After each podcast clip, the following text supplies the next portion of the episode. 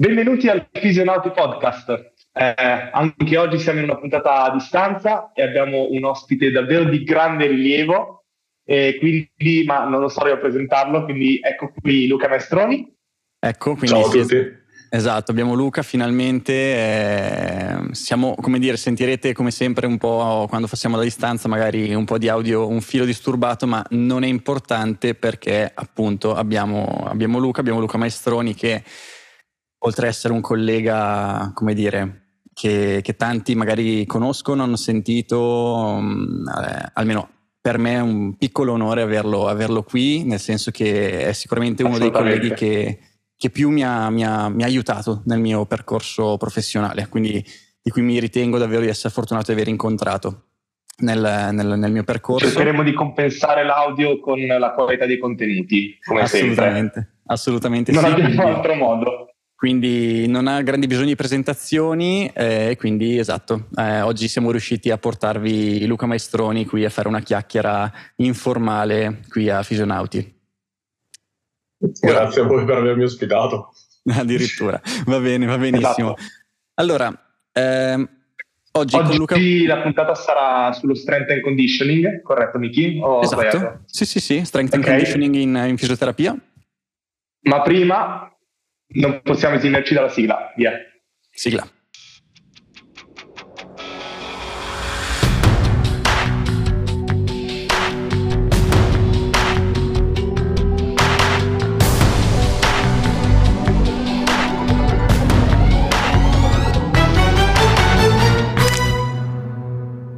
Ok, quindi Luca, Uh, strength and conditioning in uh, fisioterapia. Mm, usciamo, cioè semplifichiamo il più possibile. Se um, direi di iniziare facendoci capire cosa si intende e cosa si intende per strength and conditioning in fisioterapia e perché ritieni che sia eh, importante per un fisioterapista avere delle basi eh, su questo argomento. Ma eh, no, nel senso, presumo che probabilmente il termine più corretto è fisiologia dell'esercizio nel senso come applicare i concetti base di fisiologia dell'esercizio per ottenere determinati adattamenti, che poi uno magari pensa in prima linea adattamenti principalmente tissutali, ma poi sappiamo che va a colpire più dimensioni e come fare a applicarli per la persona che è davanti a te, per la condizione in cui si trova, per lo stage in cui si trova. Quindi presumo che ci possano essere considerate un po' le basi di quello che facciamo, visto che la nostra professione è legata al movimento e al carico fisico. Chiaro, quindi potremmo chiamarla fisiologia dell'esercizio, insomma avere la capacità di saper prescrivere un, un dosaggio di esercizio per ottenere dei fini specifici. Sì, sono d'accordo. Ok. Quindi qua ci stiamo dicendo che lo strength and conditioning non riguarda solo lo sportivo, cioè mi sembra di capire che si stia facendo un discorso un pochettino ampio, cioè fisiologia dell'esercizio vale anche per il neurologico, per l'anziano, per dire. Assolutamente, sì, sì, sono, sono, pienamente d'accordo con quello che dici, nel senso che se, quando pensiamo a strength and conditioning ci viene in mente eh, i racks e, e gli squat. Esatto. Ma non, no, pliometria, esatto. pliometria, crociati, robe varie, però come dici tu, anche se è applicabilissimo, ovviamente molto più facilmente applicabile nell'anziano e, e nell'ambito neurologico onestamente non, non, è il mio ambito, per cui non, non saprei cosa dire. Chiaro, chiaro. Quindi okay. diciamo che stiamo parlando di una cosa che potremmo dire, alla fine, come dicevi tu prima, è parte del nostro core curriculum, cioè il fisioterapista tramite il movimento e tramite l'esercizio cioè, dovrebbe essere una delle nostre armi migliori, no? E, eppure capita, e penso sia capitato un po' a tutti noi, eh, ci ritroviamo magari in un percorso formativo che in realtà non ci permette di affilare così tanto questa, questa arma. Vabbè, quello, quello sicuramente è, è, quello che un po' è successo a me, nel senso che vabbè, a livello di... era il 2009 quando mi sono laureato, quindi questi concetti qui magari venivano sorvolati in maniera teorica durante la laurea primaria. Poi mi è capitato la stessa cosa anche al primo master in Australia, nel senso che era molto sul dolore persistente, dolore spinale, dolore cronico, eccetera. E abbiamo chiaramente siamo entrati nel dettaglio di tante cose Ehm, ma dal punto di vista di, del, della fisiologia dell'esercizio, della prescrizione dell'esercizio, eccetera, eh, comunque eravamo un po' carenti. ed è stata infatti una delle ragioni per le quali poi sono tornato di nuovo a fare il secondo master in fisioterapia sportiva, sempre lì in Australia, ed era il 2014, perché mi sentivo carente proprio su, magari più sulle componenti, non dico eh, periferiche, è sbagliato dirlo, però immaginatevi, non so, un, un, un, lanciatore che ha dolore alla spalla, un giocatore di pallavolo che ha dolore al ginocchio quando salta, eccetera. E allora sono tornato appunto per, perché sentivo che mancava questo gap e hanno incominciato probabilmente in quegli anni a cominciare a provare a dare informazioni su questo e adesso negli ultimi anni ovviamente il gap sta provando a essere colmato giustamente secondo me quindi ci stai dicendo che anche appunto in Australia stai parlando di anni 2014 quindi non sì, 12-14 Esatto, non era ancora, diciamo, cioè anche lì probabilmente appunto e forse anche ora magari si sta esatto. veramente a livello esatto. mondiale si sta, un po', si sta un po' lavorando tuttora per arrivare a raggiungere, a implementare per bene questo tipo di argomento nella nostra professione. Esatto, sono d'accordo, non penso che sia una questione di, di paese, penso che sia una questione mondiale, anche di, come pro, di professione. Una cosa, eh, ma quindi questa parte di strength and conditioning ne hai sentito la carenza anche nella gestione del dolore persistente? Eh, quando, quando eh, a un certo punto sì, nel senso che arrivavo magari in, in eh, dipende chiaramente dalla, da, adesso faccio fatica un po' a dirlo perché dipende ovviamente dalla persona che viene davanti. Ok ma quando magari devi provare a far ritornare alla performance comunque qualcuno che ha avuto dolore persistente ok e hai uh, una progressione che si limita magari nella fase iniziale a, a poco okay, o un'esposizione che non va così alta come per esempio quello che richiede uno sport, lì in certi casi anche di pazienti con dolore persistente mi sono trovato a, proprio in carenza di, di idee. Cioè, adesso come faccio a mm-hmm. portarlo fino là? E quindi, certo. e quindi questi okay. concetti poi ovviamente sono universali e mi sono stati utili, mi sono utili per qualsiasi tipo di persona. Chiaramente potremmo parlarne, cioè penso che sia, non dico dovrebbe essere scontato, chiaramente dipende da chi viene davanti alcune certo. volte non, non, ha senso nemmeno arrivare a pensare a quel, a quel tipo di, di, ragionamento sulla prescrizione dell'esercizio del carico perché non ha senso. Alcune volte invece ha più senso o molto più senso. Chiaro, chiaro, chiaro. Quali sono secondo te i, uh, cioè, i vantaggi, diciamo, dell'avere qualche competenza in più nello strength and conditioning, nel conoscere questi concetti? Beh, penso che, io penso che ehm, dovrebbe essere nostra, il nostro ABC, nel senso che penso che come professione a volte può essere che andiamo fin troppo in là. Nel senso, io penso come una cosa base, una riabilitazione di una frattura, riabilitazione di un paziente post-protesi. Okay? In questi casi qui è normale che uno voglia recuperare un po' il volume muscolare, la forza muscolare, se qualcuno ha bisogno di rimbalzare. Però e questo penso che sia, dovrebbe essere la base, no? nel senso al di là di poi tutto l'aspetto multidimensionale più complesso eccetera presumo che ehm, sia fondamentale come nostra professione come nostra identità che siamo in grado di fare questo poi ovviamente tutto questo si aggiunge ben altro un altro mondo per cui penso che dovrebbe essere insegnato primo secondo anno di laurea sì, sì, anche cioè perché, non, anche perché non, non, vedrei dei motivi per cui al primo o secondo esatto. anno uno non dovrebbe riuscire a, dire, a ottenere queste competenze. Cioè, anche perché io, io, penso, se guardo indietro, il mio primo, per esempio, il mio primo tirocinio era in eh, terapia intensiva all'ospedale. Ok, eh, ok che le persone non riescono a, muo- uh, riescono a, muoversi minimamente, eccetera, però tu vuoi preservare. Non c'erano i rat lì nel reparto. non ancora. Eh, ov- ovviamente vuoi preservare un po' di volume muscolare, un po' di forza muscolare perché è necessario, no? Ok, io non avevo di, no, no, cioè, io, come studente, ma come mi ricordo anche miei tutor, non avevo nessuna idea di che cosa potevamo fare per provare a preservarlo. Cioè, si muovevano genericamente queste persone. Oppure eh, penso al primi tirocini in cui tiravano le persone anziane post protesi o post frattura non c'è nessuna ragione per la quale uno non deve provare a fargli eh, recuperare un filo di volume muscolare, la forza muscolare. Cioè, presumo che sia proprio ABC. E, ehm, ed è un gap che poi è un gap che poi magari vediamo quando andiamo a fare a guardare persone che ci arrivano da, dopo anni con un determinato infortunio. Per esempio, penso a quello che stiamo facendo noi sul, sul crociato come ricerca. Vediamo che passano tre anni, e poi andiamo a trovare deficit che devono essere recuperati nei primi 4-5 mesi. Capito? Quindi sono certo. strascichi che secondo me noi non dovremmo lasciare passare sì, se avessimo quei, una competenza di quello che andiamo a cercare ovviamente. Sono quei famosi, quei famosi impairment che non è detto che la ripresa dell'attività, esatto. un giocatore che magari non ha più dolore, non ha più gonfiore, riprende a giocare, sta giocando, ma non è detto che abbia recuperato quella specifica capacità fisica che poi però esatto. andrà a, potrebbe in realtà potrebbe andare a aumentare i rischi di, di nuovo infortunio, di recidiva. O performar meno. O performar meno, esatto.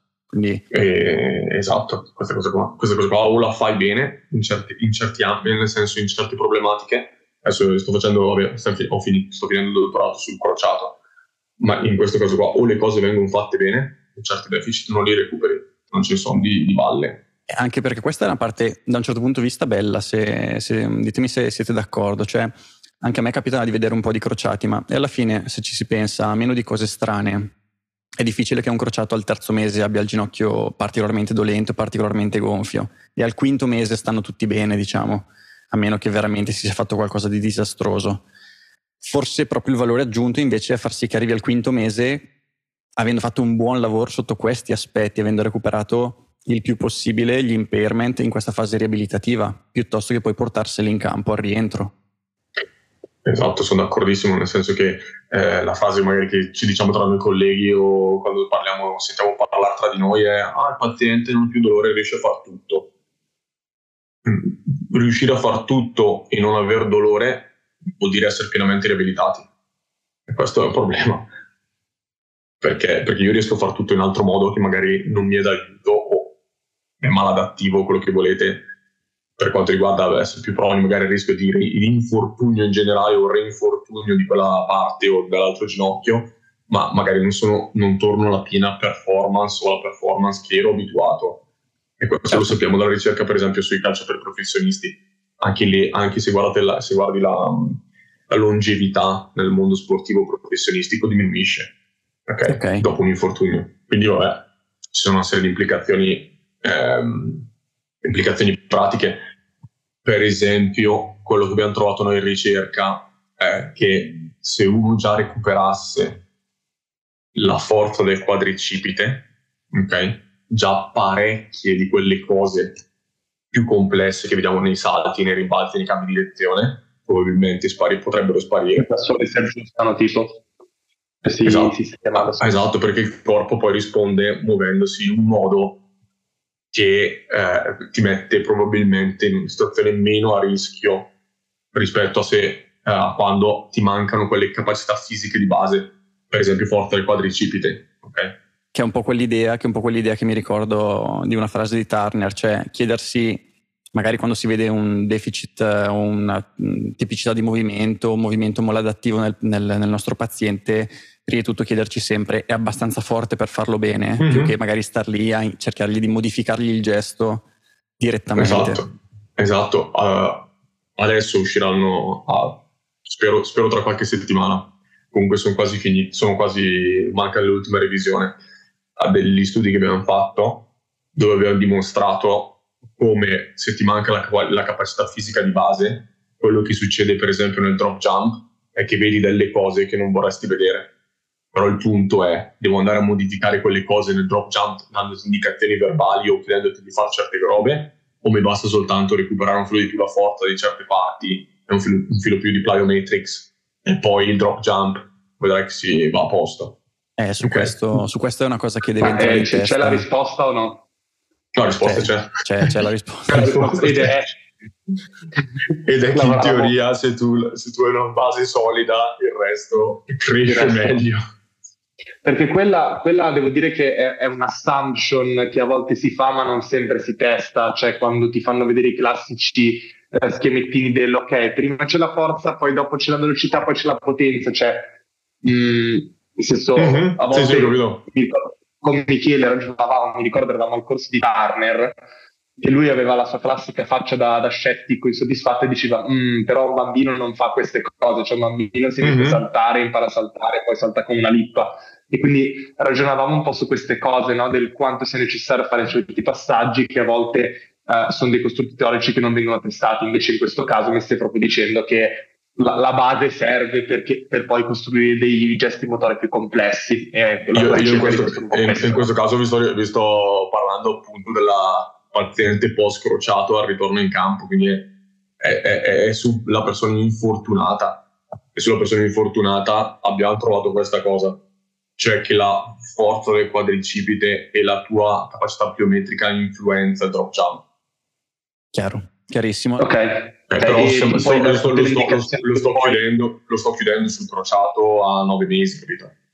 Sì, sì, sì. Sì, e quindi tu dici che puoi dare tutte le indicazioni che vuoi, uh, cioè tutti i cues, focus esterno, eccetera, però se non hai uh, la, la, base, cioè la casa crolla, no? Eh, fai più fatica. E il discorso è, cioè, è giusto che io ovviamente ti espongo movimenti e tutto quello che vuoi, però probabilmente l'enfasi dovrebbe andare sulla necessità di base che manca, se manca. Ed è quella, e, e il punto di quello che voglio dire è che lavorare sulla uh, necessità di base che, che, potrebbe mancare, per esempio la forza muscolare, ok? È molto molto più facile che andare a pensare complesso di come cambiare un cambio di direzione o come cambiare un drop jump o come cambiare il modo in cui salti gli ostacoli, cioè, ci, cioè ti facilita il lavoro sapere qual è la base, cosa vorresti avere e poi eventualmente andare un pochino più nel, nel complesso, roba che si fa per amor di Dio. Cioè, non, non non dico nulla su, su, su strategie che provano a modificare come uno si muove. Sì, sì. Poi, ecco, probabilmente mh, ci sono diverse cose che avete, che avete, portato sul piatto. Mi verrebbe da aggiungere anche un po' quello che era il concetto che stava riportando prima in modo indiretto Fabio, di un, una cosa che ogni tanto mi viene da pensare, no? che il rischio che vedo ogni tanto in questo tipo di approccio è renderlo eccessivamente rigido poi. Cioè mi capita mm-hmm. di vedere persone che prima di far fare una pliometria, stiamo sempre sull'esempio del crociato, devono, vogliono vedere, aspettare di essere al 90% di LSI o di, di, chissà che cosa prima di fare dei pogo semplicissimi con l'idea che prima si fa questo, bisogna raggiungere certi livelli, poi si fa quell'altro in modo molto preciso, tot secondi eh, mm. che diventa secondo me una rigidità sulle cose sbagliate, cioè hai, hai, hai, hai, interpretato male il punto secondo me, cioè, è una cosa che si vede spesso, magari dopo corsi, mi è capitato di vedere più di una volta di persone che magari fanno corsi di strength and conditioning e poi lo applicano alla fisioterapia mm. e sembra veramente che sia finito in, in, quella, in, quell'ottica e si rientra un po' in quello schema lì. A te è capitato eh, di vederlo Luca? Sì, sono d'accordo, nel senso che comunque è più una questione di enfasi, non vuol dire che uno non, faccia, non possa fare altro o che venga ingabbiato nel fare solo scuote e leg extension. Quindi c'è un'enfasi nel senso che vogliamo lavorare più su una determinata componente perché, possiamo, perché sappiamo che può determinare le altre o le successive, ma non vuol dire che uno non possa saltare, rimbalzare e, e fare altro nel frattempo. Sì, sì. questo è un po' il discorso in generale. E l'altra cosa che mi verrebbe da dire è che, cioè, se ci, se ci pensate, secondo me una delle difficoltà in questo tipo di approccio è che non è tanto eh, basato sul sintomo. Cioè, mm-hmm. Eh, mm-hmm. capita molto spesso di vedere che l'esercizio viene fatto per ridurre il sintomo, c'è molto questa cosa, viene molto insegnata, viene molto fatta, quindi uscire dall'idea magari Mm, per me, anche per me, le prime volte far uscire il paziente dalla seduta un po' più indolenzito di quando è entrato perché abbiamo fatto esercizio, abbiamo lavorato sul migliorare un impairment e il ginocchio è uscito più caldo, un po' più gonfio, un po' più dolente. E essere io per primo eh, fisioterapista ok con, con, questo aspetto non è stato un passaggio da poco. Eh. Sì, dopo lì si apre anche il discorso del se ha senso lavorare con dolore, senza dolore, il messaggio che deve passare alla persona, vengono per cosa, cioè cambia, cambia un po' la, la visione, no? De, ma non, parlo non solo nel crociato, ma anche in altre situazioni, sposti un po' il focus verso altro e sanno che vengono per altre ragioni perché hanno sentito che hanno un bisogno di fare quella cosa. Cioè non è io vengo perché eh, fare esercizio fa bene. Io vengo perché ho capito che mi manca quella cosa che è parte del mio problema e la devo recuperare. E il modo per recuperarlo, ovviamente, eh, se parliamo di volume muscolare tramite, o forza muscolare tramite l'esercizio, per forza. Chiaro. Tendenzialmente, chiaro. a meno che uno non abbia deficit di inabilità nell'esprimere forza, che è un'altra roba. Esatto, che, che, esiste, che esiste perché esiste, poi si trova, si esatto, trova anche inibizione appunto... muscolare è un altro discorso, cioè è un discorso che va di parallelo, però non sì. vuole complicare la faccenda. Ma come poi si trova esatto il, il, il, crociato che magari ha in leg extension o anche al test cinetico, tutto sommato magari ha un deficit eh, minimo o mm-hmm. praticamente nullo e nella pliometria non riesce a mettere in pratica quelle esatto. capacità. Esatto, e lì l'enfasi cambia. Esatto, lì l'enfasi cambia, una parte dell'expertise clinica dovrebbe essere anche appunto questa di non esatto. andare di nuovo con i paraocchi, ma valutare, sapere che esistono queste diverse dimensioni anche dal punto di vista delle capacità fisiche, ragionare dentro, avere poi degli strumenti per modificare quel che si deve modificare. Esatto, la domanda è sempre perché? Perché vedo questo? Perché continuo a vedere questo? Ha le capacità per farlo? O magari c'è qualcos'altro che gli impedisce di farlo come potrebbe? E quella è la skill ovviamente che sviluppiamo di giorno in giorno e sulla, è la ragione per la quale continuiamo a formarci, a studiare. Sì, sì, sì, assolutamente. Però ecco, e... il problema è il contrario. Vai, no, dimmi, dimmi in che senso il, il contrario. Il problema è il contrario, è se uno vede che uno non riesce a saltare sì. e non va a vedere che gli manca magari le qualità di base. Cioè tu dici questo è molto molto più probabile, molto più comune. No, dico, il, il problema è, il, è, è, esatto, è quello che vediamo noi, è il contrario certo. magari c'è un'ovvia carenza di aspetti di base, ok, tipo volume muscolare, forza muscolare, chiaramente causato da post infortunio, post chirurgia, e, e uno non la va a vedere come fisioterapista, non riesce a vederla.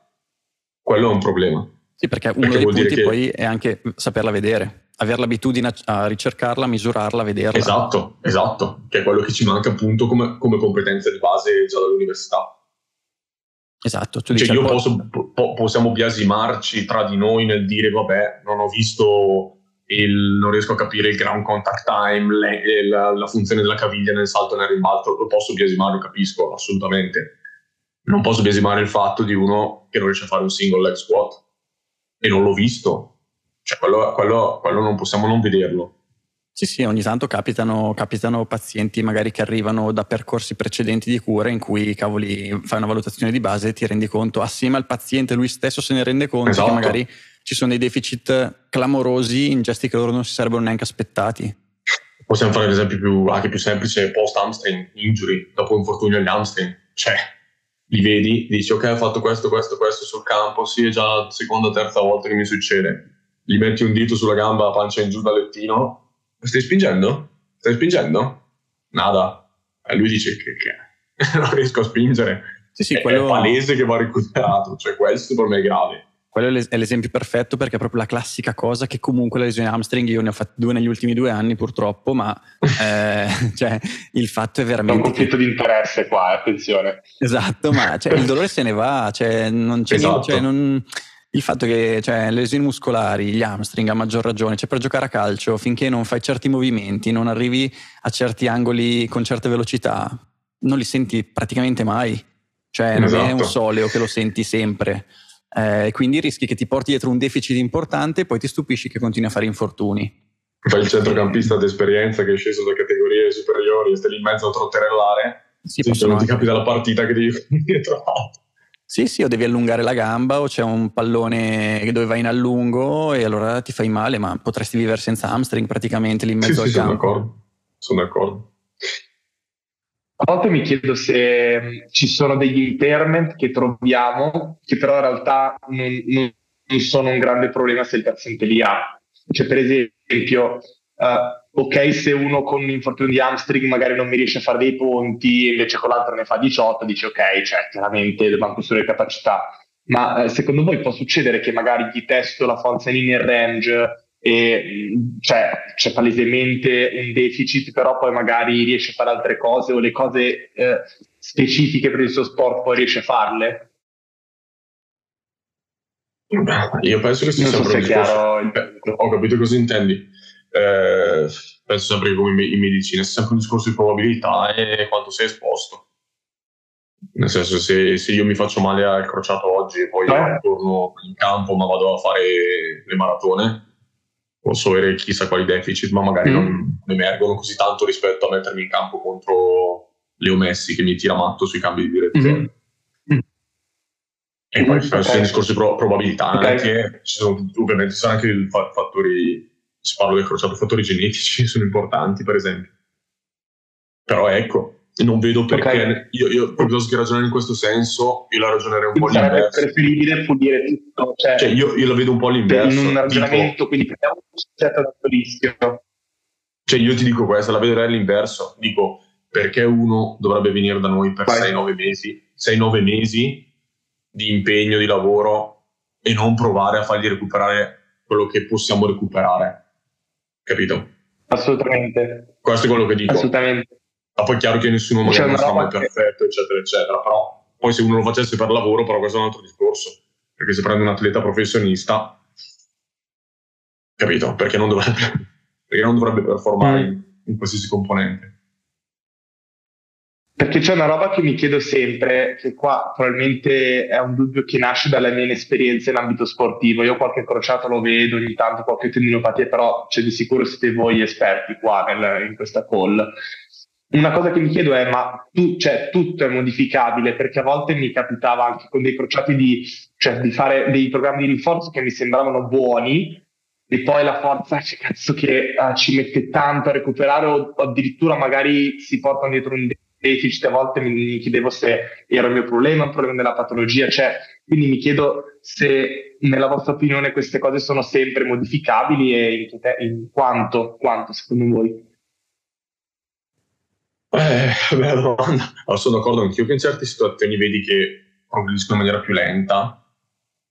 Per esempio, mi capita con uh, ragazze femmine sul crociato, per esempio sul quadricipite, vanno tendenzialmente un filo più lenti rispetto agli uomini. Eh, e quindi magari ci impiego di più. Però a, a nostro supporto penso che ci sia letteratura che ti dice innanzitutto che un essere umano è impossibile che non risponda ad uno stimolo fisico se lo stimolo e il riposo siano adeguati.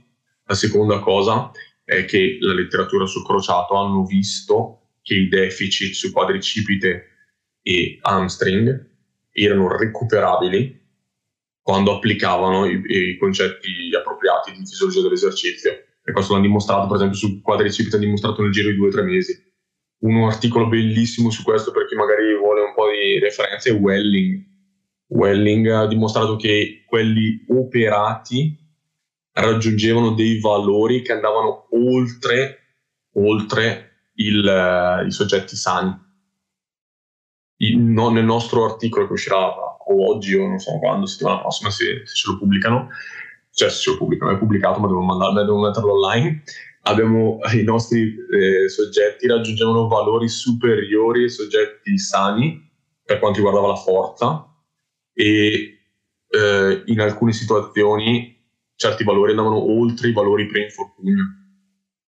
Ok, poi dopo dipende quale qualità fisica guardiamo, se è forza, forza reattiva, potenza, eccetera. Eh, Quello è un po', un po complesso la cosa. Quindi.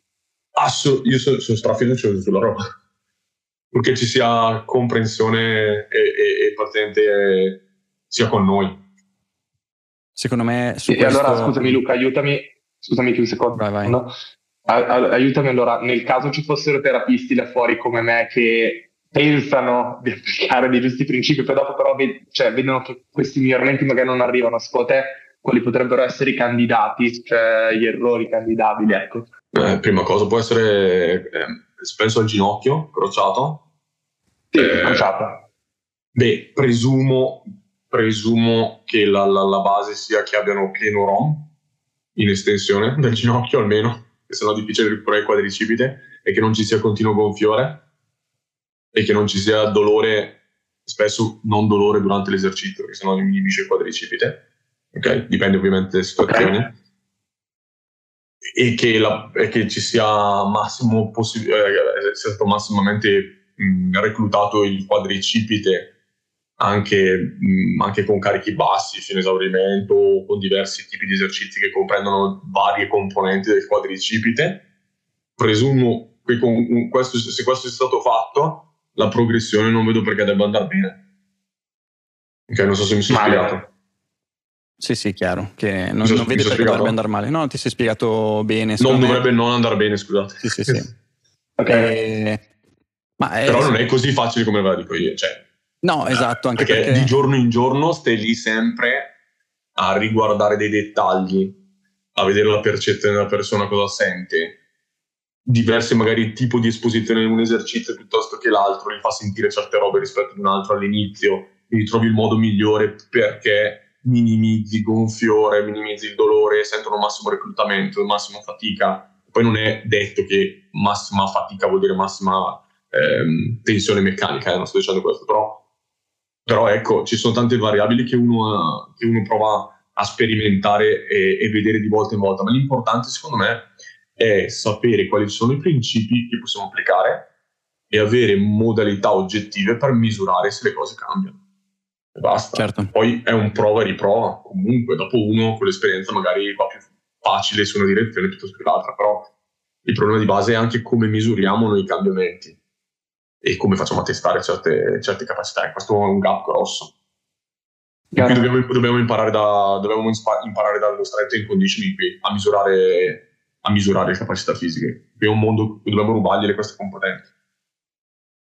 Sì, sì, sì. sì. Su mentre parlavo mi è venuto in mente che magari in questi pazienti in cui non vedevo miglioramenti, magari c'era, non usavo uno strumenti abbastanza mm-hmm. precisi, cioè magari uh, usavo dei strumenti troppo sensibili, magari degli squat, eccetera, mi perdevo magari dei, dei miglioramenti che potevano essere. Esatto, la penso, penso così.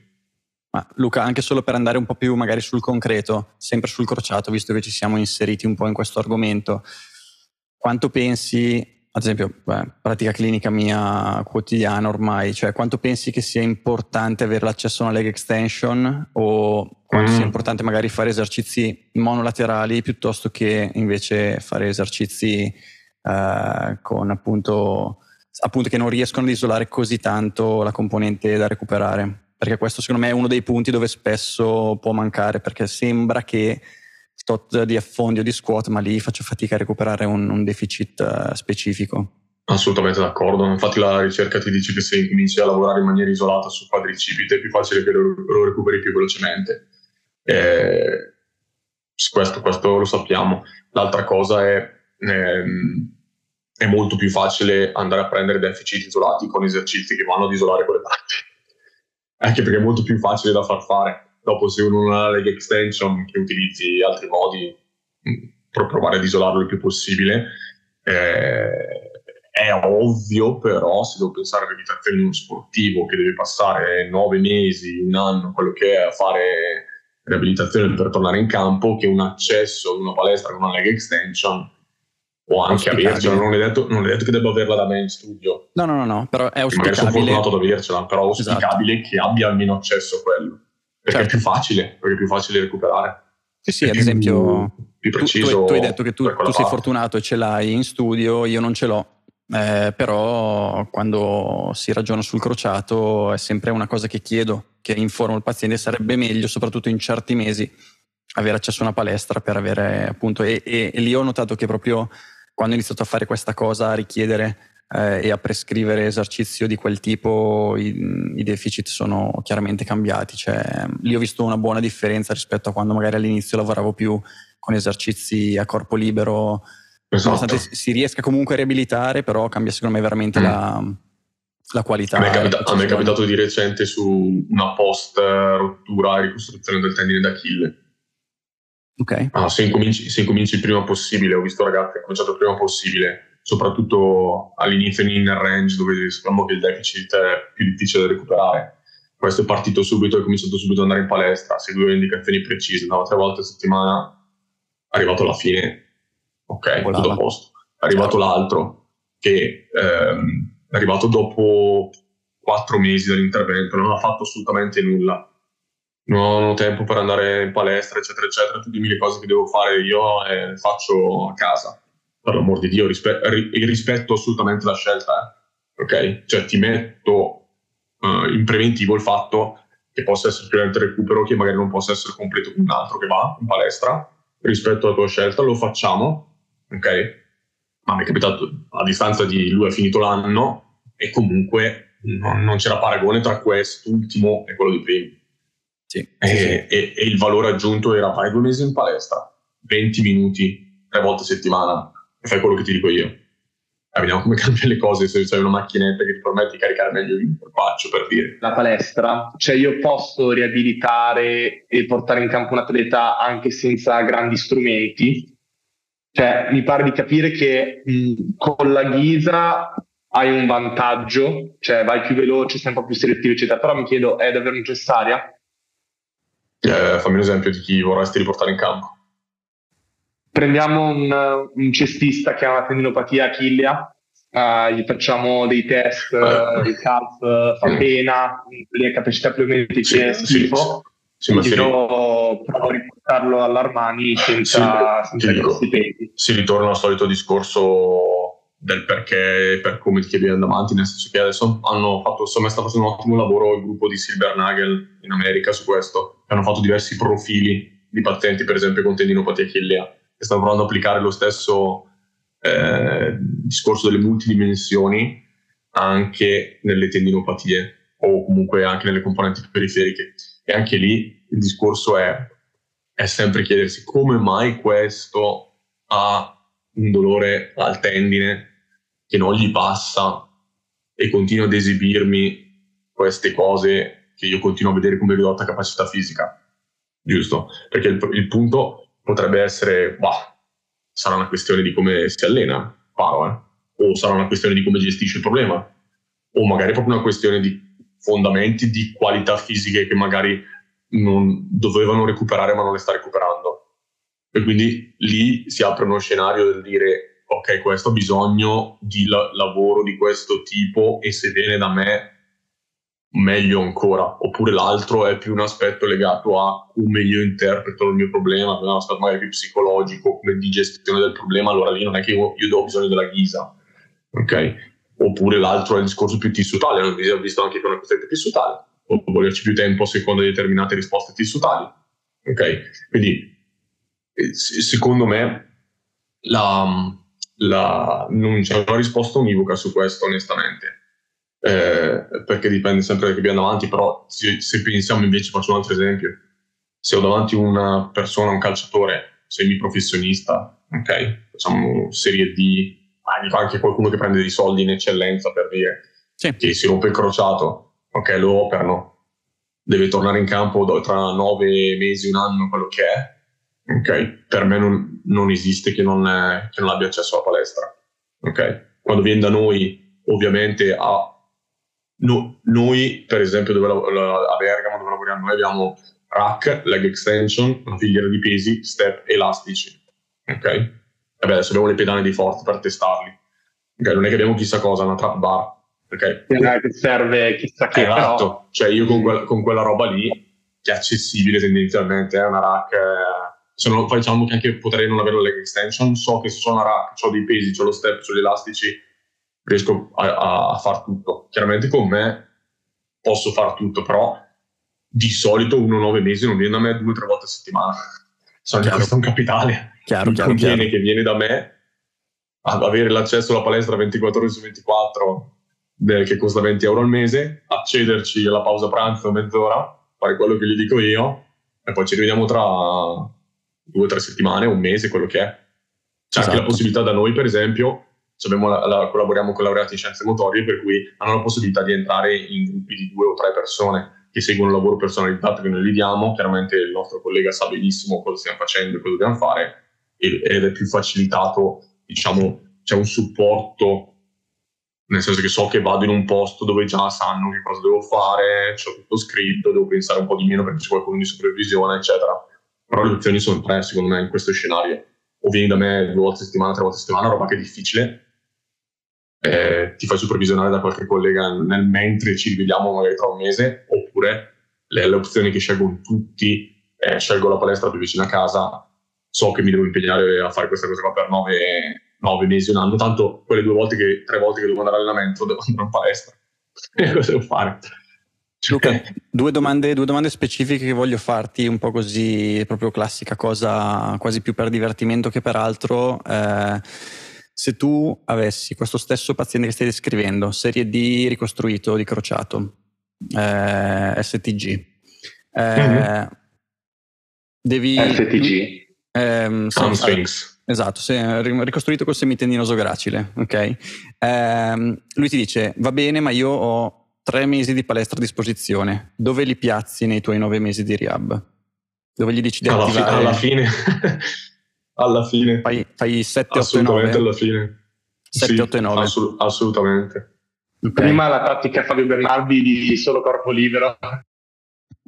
Trovo il modo con qualsiasi roba che hai a casa per... Eh, tramite qualche leva, qualcosa del corpo, siamo, siamo in grado di farlo, eh? di certo. creargli un bello stress su quella parte.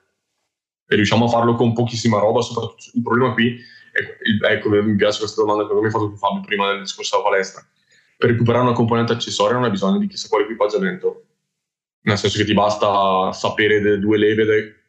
nel senso che se io voglio recuperare la componente isolata di una determinata parte, parlo degli hamstring, per esempio, mi basta mezzo step e una coperta.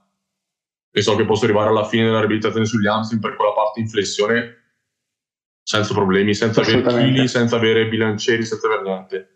Ok, cioè, parlo del quadricipite più o meno, basta una cintura, sapere cosa uno zainetto e so che riesco a marcare il bello stress e recuperare in pieno la componente isolata del quadricipite.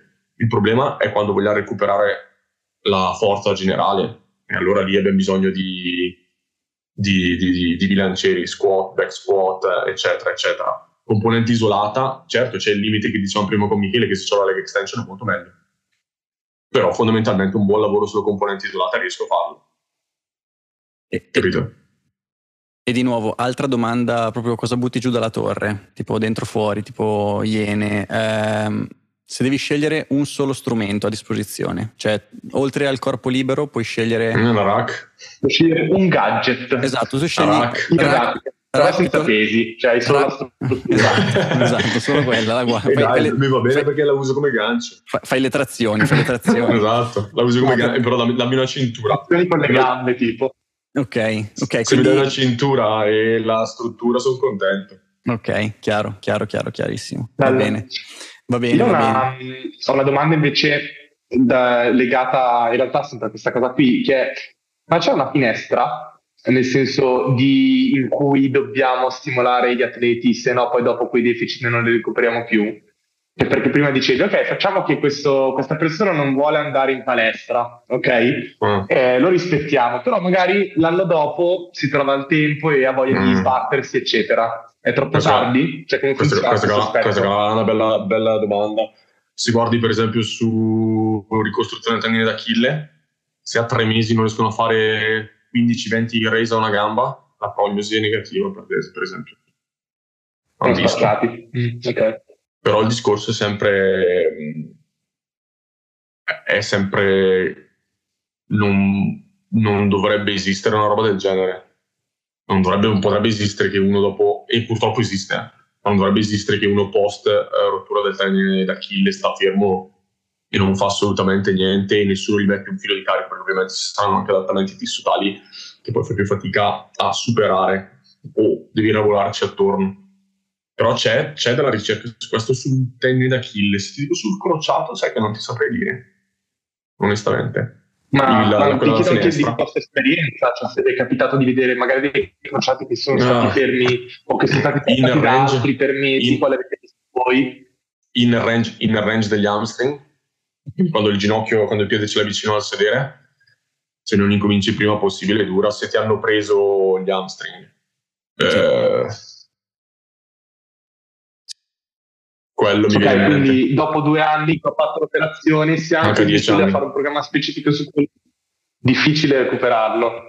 No, puoi, puoi, recuperarlo, ma non, non, ti saprei dire le tempistiche rispetto a uno che comincia il giorno 1. Uno che comincia il giorno 1 le sai le tempistiche perché sono riportate in ricerca da quelli che hanno lavorato bene. Ok. Quindi sai che a distanza di 9 Però rimani 9... possibilista, rimani ok, no. Però poss- Io resto possibilista perché, perché confido nell'adattamento del corpo umano agli stimoli che gli vengono dati.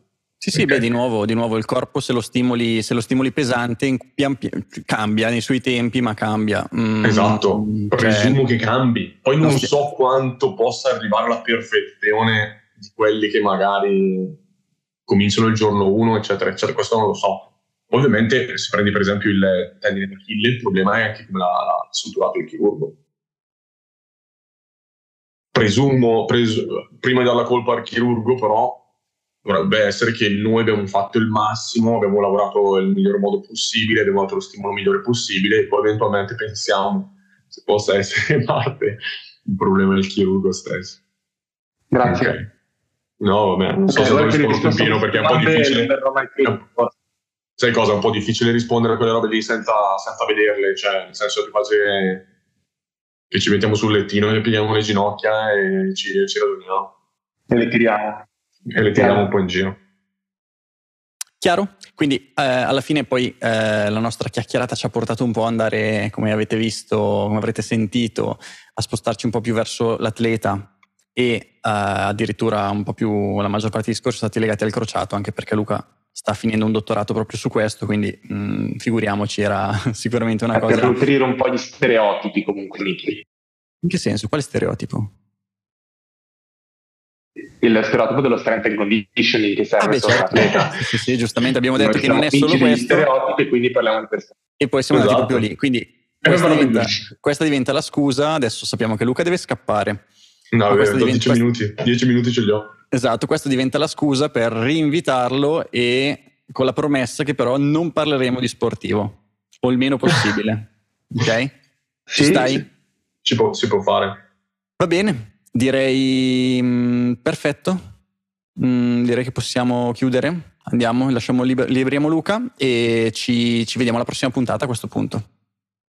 Grazie mille Luca per il tuo tempo, comunque per Prego. la chiacchierata. Grazie, grazie, a voi. Ci vediamo. Ciao a tutti. Ciao, ciao, ciao. grazie. ciao. ciao. ciao.